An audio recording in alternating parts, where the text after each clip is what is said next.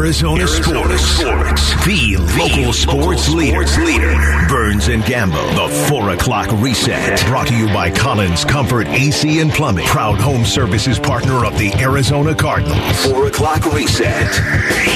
We are halfway home on this Monday afternoon on the Burns and Gambo show. We get you caught up on everything going on in sports. We call it the 4 o'clock reset. It's your one stop shopping for everything going on in sports. We start with day one of NFL free agency. It has begun in the NFL. Unfortunately, it has not begun for the Arizona Cardinals. And maybe that's not necessarily a bad thing. So far, not one move of note made today so far by the Cards. They know it is to start a free agency, I'm right? assuming like, they want to make sure the, they didn't like you know just miscalculate it. You know, I know sometimes you don't see all the calendar invites yeah. that you get sent. I'm assuming oh, yeah. they got the calendar. No, I know. Listen, I'm not expecting them to be that busy on the first day. In all honesty, I think I don't think that they need to make the big splash and the big signing. You're seeing a lot of big deals being agreed to right now.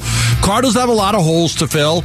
I think it's best to wait a day or two, let the prices come down, let guys start to panic because nobody signed them, and guys, you know, teams that they thought they were going to go to sign somebody else, and then the prices come down a little bit, and then you can be a little bit more active. That's what I expect to happen. I would think the same thing is going to happen. Of course, nothing has happened with either of the Cardinals' free agents as well, at least the prominent guys. Byron Murphy, there's been no word of a signing yet, or at least an agreement. There's been no word of an agreement for Zach Allen to go anywhere else. So, so far, literally nothing has happened when it comes to the Cardinals signing anybody or any of their players signing anywhere else. Now, that being said, it's been busy around the league today as we all knew it would be. The Raiders get quarterback Jimmy Garoppolo, three year deal worth about $68 million. Yeah, I think that this is a really good signing for the Raiders. Garoppolo, when healthy, is a really good quarterback. If you look at his touchdown interception ratio, his completion percentage, and he wins a lot of games. Like his career record is really good. The thing with Garoppolo, of course, is that he's just, you know, he's just injured a whole lot. But, you know, there's a connection there, of course, with McDaniel. Those two, two guys were together in New England, so it does make a lot of sense that they, they get him. The Bears are giving former Bills linebacker Tremaine Edmunds a four-year, $72 million deal, 50 million guaranteed. Boy, they're really up in the ante there, right? The Bears, they made a lot of moves. They've probably been the most active. Two big signings at linebacker. They made the trade, got themselves a wide receiver. Like, they've been very active so far to improve that roster. Yeah, they also get free agent linebacker TJ Edwards from the Eagles. They get free agent guard Nate Davis from the Titans. The trade that they mentioned on Friday, giving them DJ Moore. They've been very busy. Former Bengals safety Jessie Bates planning to sign with the Falcons, four years, 64 million. The 49ers are signing former Eagles defensive tackle Javon Hargrave.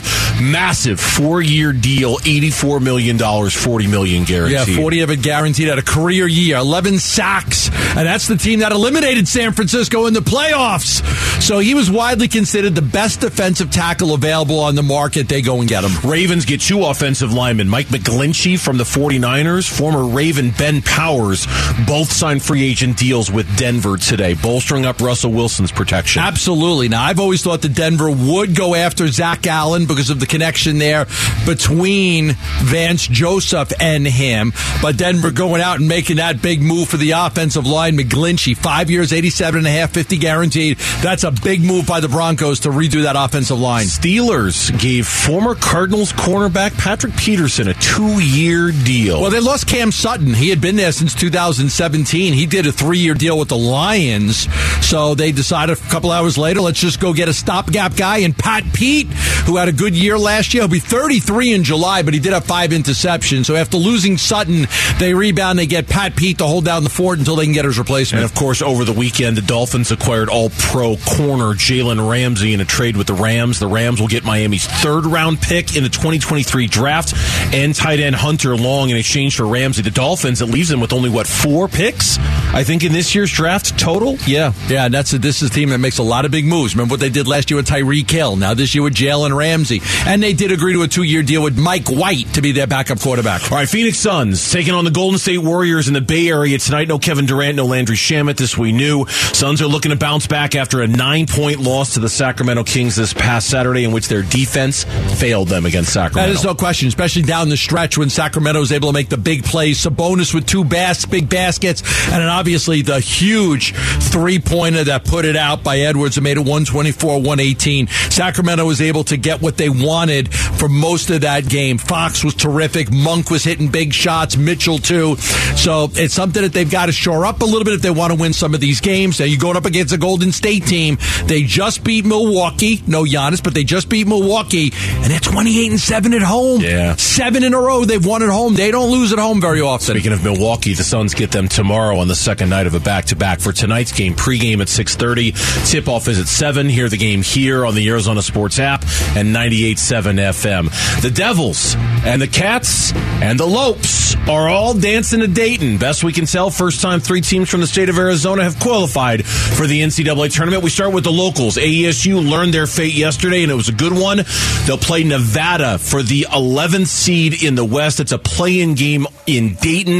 That's on Wednesday. The winner of the Nevada ASU game gets TCU on Friday in Denver. Yeah, Nevada's a team that there's going to be some familiarity there because Des Cambridge and, and Warren, Was- Warren Washington both played at Nevada. It's Nevada's 10th NCAA appearance. They've got a couple of Sweet 16s under their belt.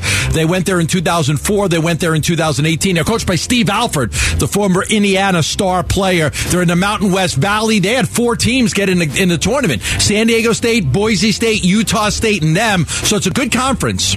Arizona pulled off the stunner Saturday night, Pac 12 championship against UCLA. Stunner. Stunner? Okay. You think it was a, oh, oh, you are you oh did we hurt your feelings? Stunner? Oh poor Gambo's wild like they hadn't beat him last year in the Pac-12 championship. Not like they didn't beat him this year. Oh poor Gambo's feelings were hurt because it's a stunner. Sorry, UCLA second tier to Arizona in the conference. They were awarded with a two seed in the South region. They'll get 15 seeded Princeton Yes, Princeton, who won the Ivy League yes. after losing. Uh, they they won it over. Yeah, they lost to Yale both times they played them this year, I believe, and then they get in. So Princeton's a team that's got some talent. They score pretty well. So Yale had won ten of eleven against them, but Princeton's able to beat Yale in the Ivy final, and they get their twenty sixth NCAA tournament bid. All right, GCU is also in. Bryce Drew's club will be the 14th seed. They'll face three seed Gonzaga after they won the WAC on Saturday night. Yeah, that'll be man GCU against Gonzaga. Great for GCU to get in. It's a uh, they did a great job in that tournament to get themselves in, but they they get Drew Timme and Gonzaga, who some people think have a chance to get to the Final Four, maybe win it all. On Saturday, the Arizona Diamondbacks extended potential Rookie of the Year Corbin Carroll eight years, 111 million dollars. It has an option for 2031. We're so old, we've got contracts that are pushing into 2031 that could bring the total value to 134 million dollars. It's a big risk by the Diamondbacks. He's played 32 big league. I'll be games. long, long gone by the time he's into that final year. But I'll tune in to you to make sure that you and whoever you're doing the show with are talking about. Man, what are the Cardinals? What are the Diamondbacks going to do? Are they going to extend Corbin Carroll or not? Should they trade him in that final year? I'll make sure I, tune into the Arizona still Sports here in 2031. That's a question right there. World Baseball Classic Pool C games at Chase Field. Team USA one and one after beating Great Britain on Saturday. They lost to Mexico last night, right. 11 to five. Well, when your pitchers are only allowed to throw 12 pitches uh, in a day, like I don't know how you're supposed to win a baseball game when well, all these everybody like everybody's dealing with the same rules when it comes to that. I know, and that's kind of makes it. I, and I understand you want to protect everybody. Um, I heard Bickley Marotta talking about this this morning when I was on my way to the gym. Like, was forty-seven thousand at Chase? Why so many? Because it's Mexico. It's Mexico. Yeah. I, because they like Mexican sports fans are rabid. They love their country. They support their country. And they, they love this event too. They, they, love this event. I yeah. mean, you get a soccer game with the Mexican national team or a baseball game. Man, they come out to watch them participate. The U.S. is back at it tonight against Freddie Freeman and Team Canada. First pitch there is at seven o'clock from Chase Field in downtown Phoenix. Yeah, that'll be a hard game. It will be. And a great week overall for the Coyotes. That includes last night overtime comeback win against the Wild. Clayton Keller, his second goal in OT to give the Yotes the 5-4 win. Barrett Hayton also had two goals. Keller was honored as the NHL's first star of the week. Four goals, five assists in four games played. Arizona went 3-0-1 in that span. Yeah. Didn't he get the memo about what the Coyotes are trying to do this year? Listen, do you know how many teams that they're ahead of in the standings right now? This is not, this is not what Bill Armstrong wanted, but the, the team's going out and play. They're ahead of Anaheim. They're ahead of Chicago. They're ahead of San Jose. They're ahead of Montreal. They're ahead of Columbus. And they're tied with Philly. Yeah. Like, yeah, no, nobody got the memo. Bill built it. They traded Chychrun. Gostisbehere, Bjugstad, and they, they've won like three games in a row. You talk about not getting the calendar invite. My goodness. Uh, apparently the team didn't get the calendar invite, right? From the from the front office. No, and they- listen, in the last week, they beaten St. Louis, Nashville, and Minnesota and got a point against Colorado. Yeah. This is after they made all those trades.